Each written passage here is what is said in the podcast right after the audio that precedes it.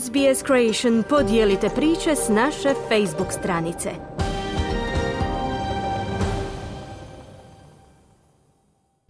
Slušate radio SBS na hrvatskom jeziku, ja sam Mirna Primorac.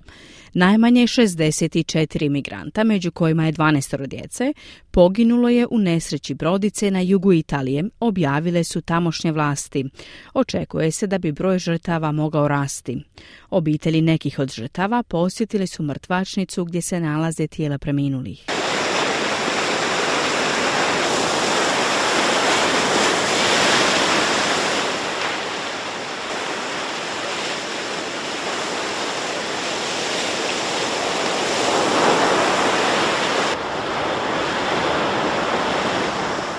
U potonuću brodice, nedaleko od talijanskog grada Crotone u Kalabriji, poginulo je najmanje 64 ljudi, među kojima je 12 djece.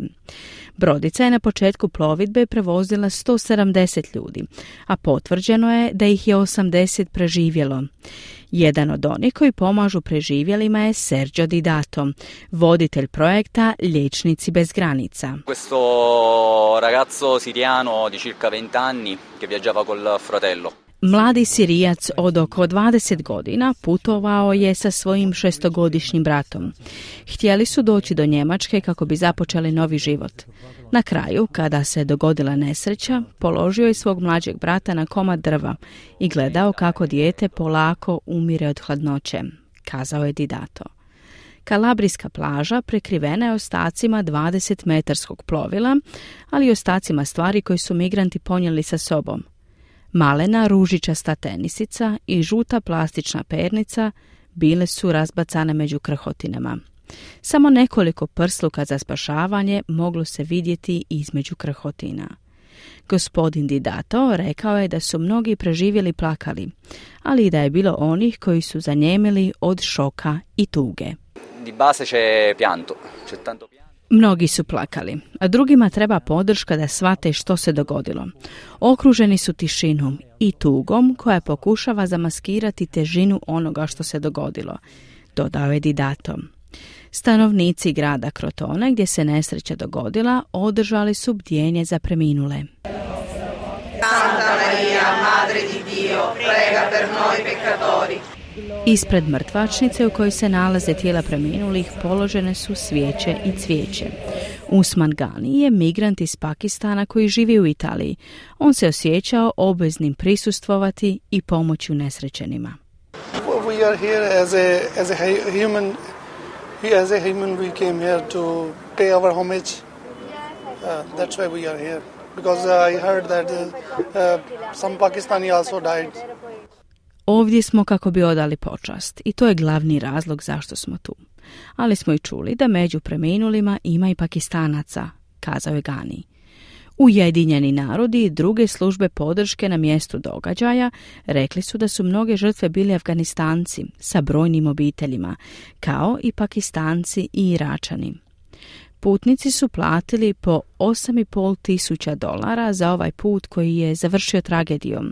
Aladin Mohibzada vozio se 25 sati iz Njemačke kako bi vidio tijela svojih preminulih rođaka i pokušao pronaći 5-godišnjeg bratića, jedinog člana obitelji za kojega se zna da je preživio. I'm looking for my aunt and her three children. I saw the picture yesterday. They all die, but we don't find one child. Tražim tetu i njeno 3 djece. Jučer sam vidio sliku. Svi su umrli. Ali jedno dijete ne možemo pronaći. Ima 5 godina i tražimo ga. U kampu je i stalo nam je do njega. Trenutno je jako bolestan, kazao je Mohibzada. Afganistanci su bili druga najveća nacionalnost koja je prošle godine zatražila azil u Europskoj uniji i sve su više bježali od rastućih sigurnosnih, humanitarnih i gospodarskih problema koji su slijedili nakon talibanskog preuzimanja vlasti u kolovozu 2021. godine. Na bdjenju je bila i volonterka Agnese Agostinaccio, članica Soroptimist International Crotone, organizacija za žene na rukovodećim pozicijama iz grada Crotone. Želimo mir. Želimo moliti za one koji su preminuli, koji su ostavili svoje obitelji. Djeca su preminula. Molili smo za njih i za one koji su preživjeli i ostali ovdje plačući.